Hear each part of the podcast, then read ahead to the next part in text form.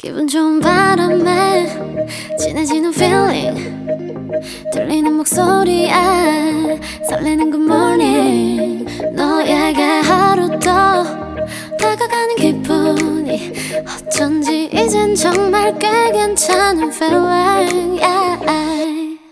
매일 아침 조종의 FM 댕진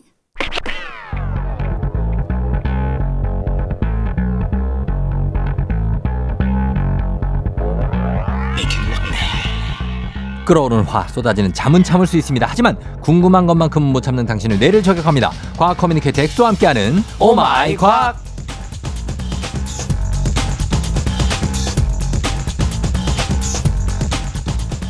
가끔 방송 중에 다리를 덜덜 떨고 또 난데없는 아재 개그를 작렬시키면서 저를 곤란하게 만들었지만 지난 3년 제가 혈육처럼은 아니어도 정말 친동생만큼 아끼던 게스트 토요일마다 저의 찐동생 형제 케미를 보여주는 과학 communicator 엑소 어서 오세요. 네, 반갑습니다. 엑소 쌤입니다. 예, 제가 왜 이렇게 길게 장황하게 얘기를 했냐? 네. 바로 어, 3년을 함께한 우리 엑소가 오늘이 마지막 시간을 아. 맞게 됐습니다. 네. 음, Oh my 과학이. 사실 뭐 서당개 3년이면 풍월을 읊는다란 말처럼 음. 3년 정도 했으면은 예. 정기 형님도 이제 찐 과학자, 과학 communicator가 된 것 같아서. 아유, 저는 뭐 아직 멀었죠. 저는 사실 제가 항상 이거 네. 하고 나서 네. 기억이 안 나니까 네. 부- 다시 듣기를 항상 해야지 해야지 하면서 네. 다 듣지 못하거든요. 네. 왜냐면 그걸 내 걸로 좀 만들고 싶은데 아. 아, 쉽지가 않고 그쵸, 항상. 그쵸. 예, 네. 그래서 어 그런 아쉬움을 가지면서 아, 좀 더 공부를 더 하면서 보고 싶다 했는데 이제 뭐 이렇게 작별할 시간이 됐어요. 네네. 어, 소감이 있습니까? 소감이라기보다는 네. 제가 이제 아직 개그 많이 못해서 음. 오늘 좀 쏟아내고 가고 싶어서. 마음껏 하세요. 아, 뭐 하세요. 나 뭐 자, 그럼 청취자분들도 네. 한번 맞춰보세요. 햄버거가 좋아하는 색깔은 뭘까요? 햄버거 자, 보자. 햄버거 좋아하는 색깔. 네. 어, 햄버거 햄이 들어갈려나? 왜 햄버거 좋아하는 색깔이니까 햄버거 좋아 라이크 라이크 스위스 뭐 어디예요? 버건디.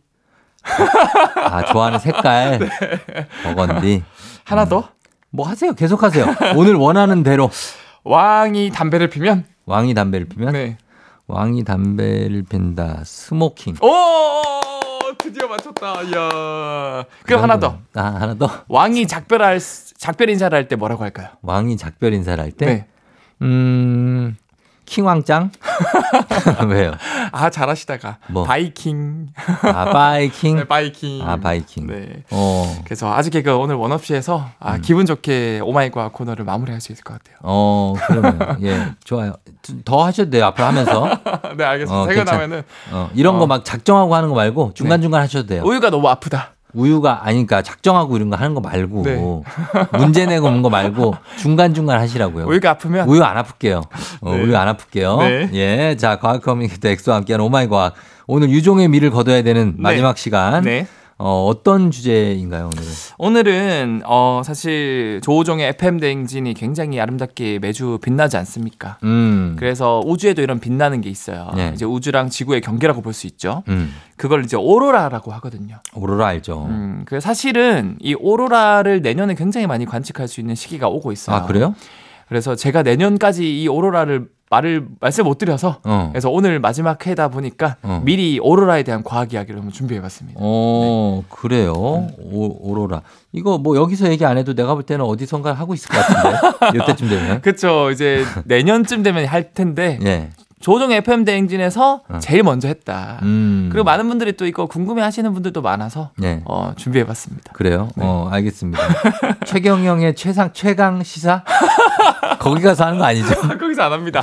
네, 아 거기서 또 부르면 하게 되겠죠. 어. 그래요? 어, 그 내년에 아, 어, 요, 막 갑자기 내년에 이제 어 오로라가 많이 터지는데 네네. 좀 와주실 수 있나요? 하면 이제 해야죠. 아, 그럼 한다. 어. 알겠습니다. 예. 자, 네. 그럼 오로라 얘기를 한번 해볼까요? 네, 오로라가 사실 이게 천상의 커튼이라고 부르기도 하잖아요. 그쵸.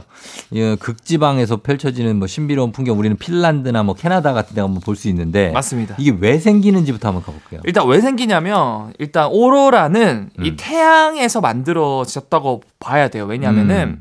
이 오로라의 원인이 태양이 계속 수소 이런 것들이 충돌하면서 핵융합이라는 걸 합니다. 음. 핵융합을 하면은 얘네들이 이제 엄청난 입자들을 내뿜거든 에너지 입자들을 음. 이런 것들이 우주 사방으로 뿜어져 나오는데 예. 이런 걸 태양풍이라고 합니다. 어.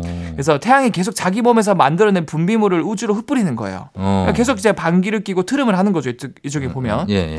그래서 이렇게 끊임없이 태양풍이 강력한 어, 어 바깥으로 내뿜는데 이건 정확히 태양풍이라 해서 바람은 아니고 음. 방금 제가 말씀드린 것처럼 고에너지 방사선 입자들을 내뿜는데 아, 방사선이면 위험한 거 아니에요? 네. 위험하죠. 어. 근데 입자들이 결국 지구까지도 날아와요. 어. 한열 몇 시간 걸려서. 네. 근데 이 입자들이 지구 내에 대기에 있는 지구 상층부의 공기 분자리랑 부딪혀요. 음.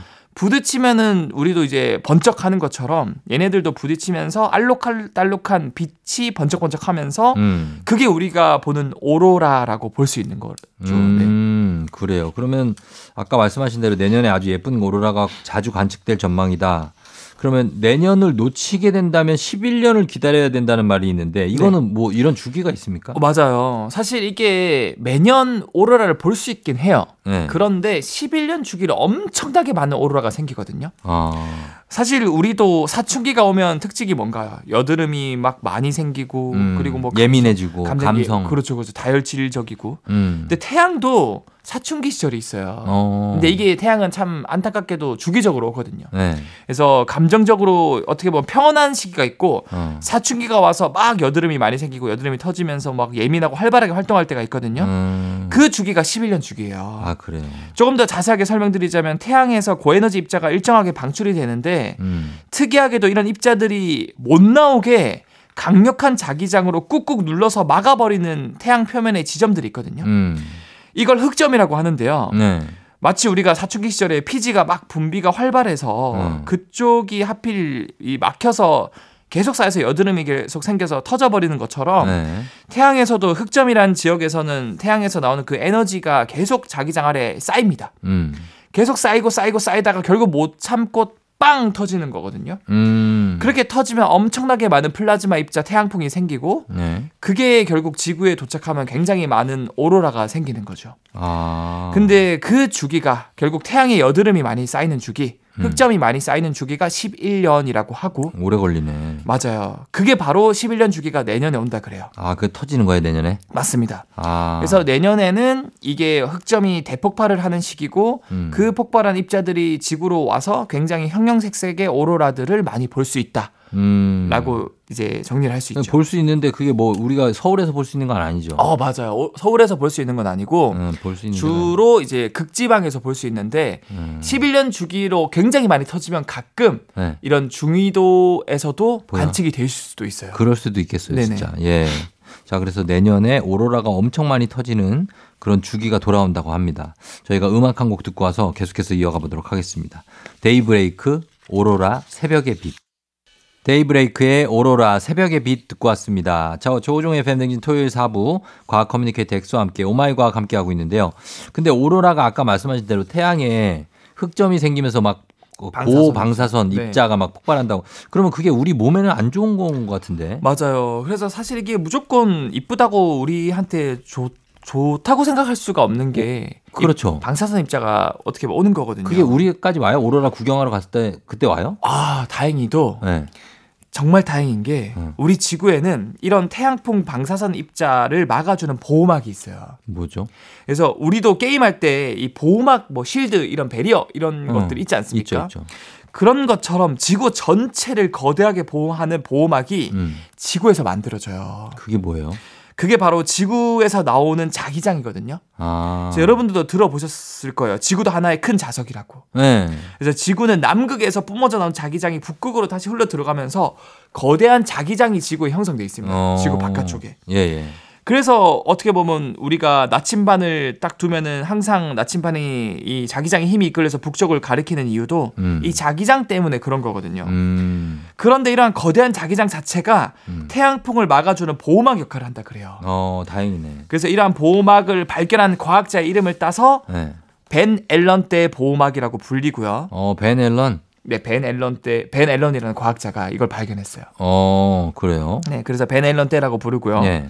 그런데 11년 주기로 제가 흑점이 동시다발적으로 엄청 터진다고 했잖아요. 예. 그때는 너무 많은 태양풍 입자들이 날아와서 아예 이런 자기장 보호막까지 뚫고 들어오는 경우가 있어요. 음. 그렇게 되면은 결국에 큰일 나는 게 이 강한 전리 입자들이 전자기기를 모두 고장내 버릴 수 있다 그래요. 아하. 그래서 이런 것들을 또 델린저 현상이라고 부른다. 어, 델린저 현상. 네, 맞습니다. 근데 전자기기들이 모두 고장 나는 건 보통 일이 아니잖아요. 엄청 위험하죠. 엄청나죠. 그래서 쫑지 형님 혹시 EMP 폭탄 들어보셨나요? EMP 쇼크. 아, EMP 쇼크 들어보셨죠? 이제 게임 게임에서 많이 나오잖아요. 그 크래프트 하다 보면 어, 어떤 크래프트. EMP 쇼크 쏩니다. 맞아요. 그리고 실제로 이 수소폭탄 같은 핵폭탄 터트리면 거기서도 EMP파가 나와서 어. 근처 전자기기들이 다 고장 나거든요. 그렇죠.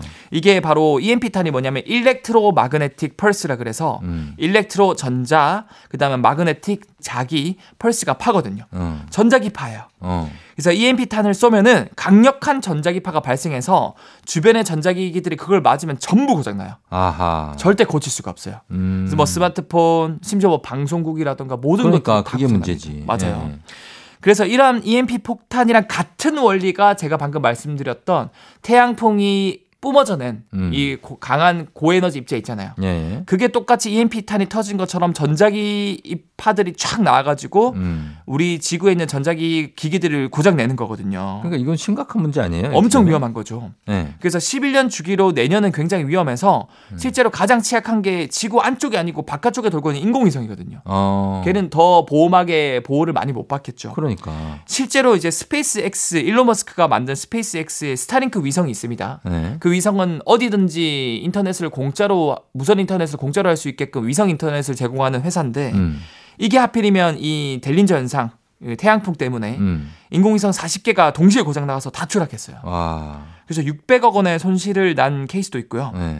그리고 사실 우리가 쓰는 무선 통신 있지 않습니까? 네. 뭐 배든 뭐 비행기든 무선 통신 음, 하잖아요. 음, 무전기. 그 무전기 원리가 뭐냐면 이 전자기파가 하늘 하늘 향해 쏘면은 음. 이 열권이라고 하는 층에서 음. 굉장히 강한 전리층이 있습니다. 음. 그게 전리층에서 전자기파를 받으면 반사해서 지구 반대편까지 보내줄 수 있거든요. 음. 멀리까지. 음. 그 원리인데 하필이면 이런 델린저 현상 때문에 태양풍이 굉장히 세게 오면 그 전리층을 다 파괴시킨다 그래요. 음. 그러면 결국 뒤죽박죽이 돼서 무선 통신 안 되고요. 안 되지. 그다음 에 우리가 자동차 타고 갈 때 GPS도 다 고장 나요. 아, 그럼 뭐 심각하네. 엄청 위험하고요. 예. 뿐만 아니라 이게 너무 강해지면은 이게 지구로 이제 흘러 들어와서 예.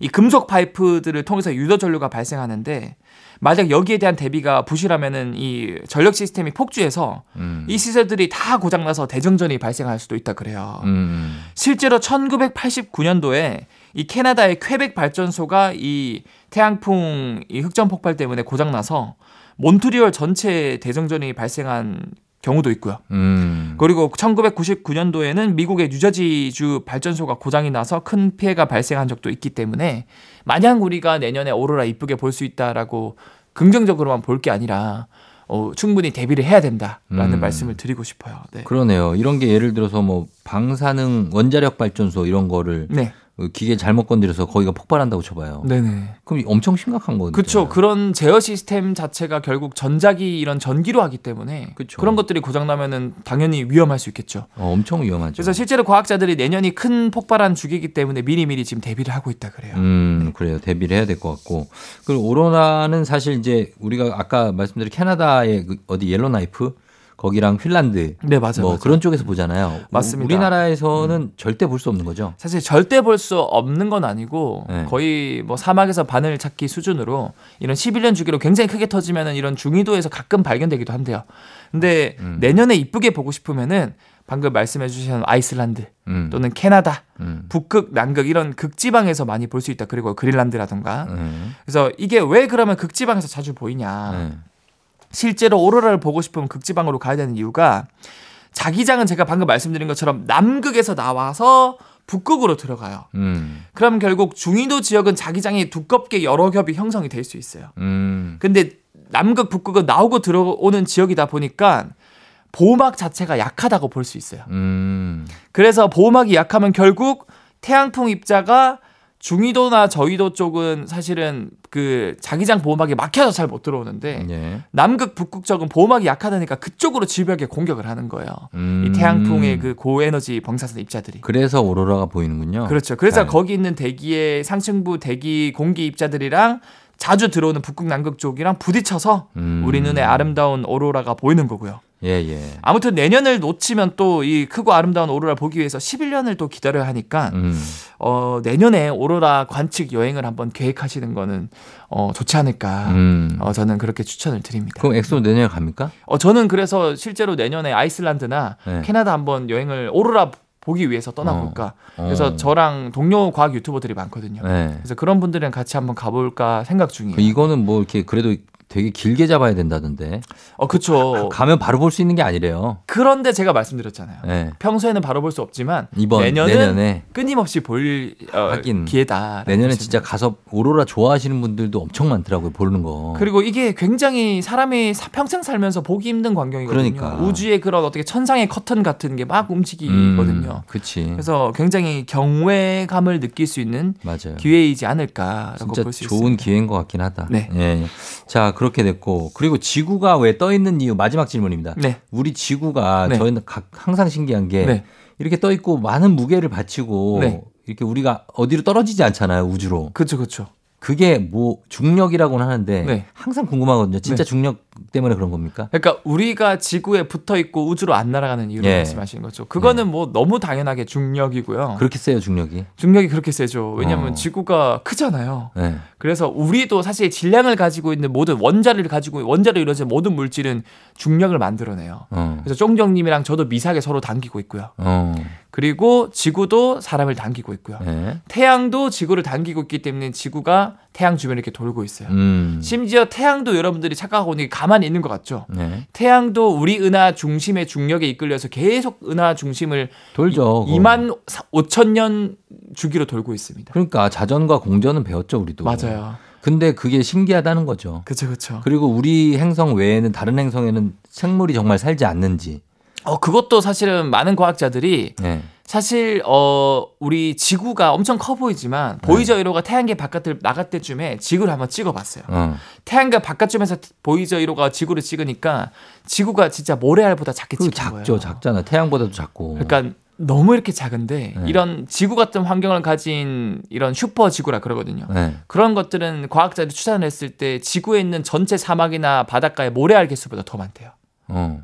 그 말은 100% 확률로 100%라고 하면 안 되겠죠. 99.99999% 확률로 음. 직접 외계 생명체는 득실득실 거릴 거다.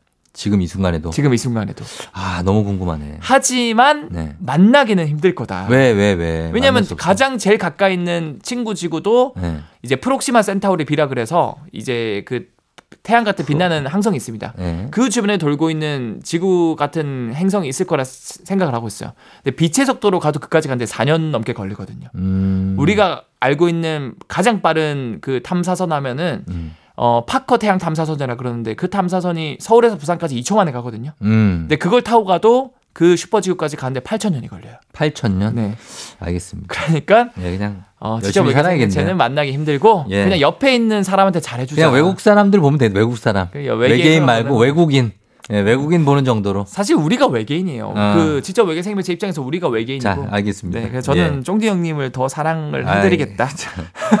아, 좀 마무리를 해야 되는데, 네. 어, 엑소쌤은 뭐 FM 댕진 아니라도 어디서도 만나면 되고. 그렇죠, 그렇죠. 예, 앞으로도 계속해서 또 뭐 강연도 많고 뭐 하는 거죠? 그렇죠. 저는 뭐 앞으로도 네. 과학을 쉽고 재밌게 알려드리기 위해서 다양한 매체를 통해서 활동할 거고 음. 특히나 사실 오마이 과학 코너가 네. 이 초등학생들이 많이 듣는다고 해- 해요. 그러니까. 학부모님이랑 같이. 네네. 저는 초등학생 대상으로 과학을 쉽고 재밌게 알려주는 그런 플랫폼에서 활동하기 때문에 음. 저희 과학 이야기를 또 많이 듣고 싶다 우리 자녀분들 네. 그러면 이제 그 포털 사이트 엑소쌤을 검색하면은 음. 저 제가 활동하고 있는 곳에서 저- 저를 만날 수 있으면 실시간으로 네. 그렇습니다. 예, 여러분들 많이 아쉬우실 텐데 엑소는 또 만날 수 있다는 거 말씀드리면서 인사드리겠습니다. 엑소 이제 안녕히 가시고 네. 다음 기회에 또 만나요. 네, 알겠습니다. 그 네. FM 대행진 항상 1등 하기를 저는 기원하고 어, 항상 축복합니다. 감사합니다. 1등을 못 했는데 뭔 소리야?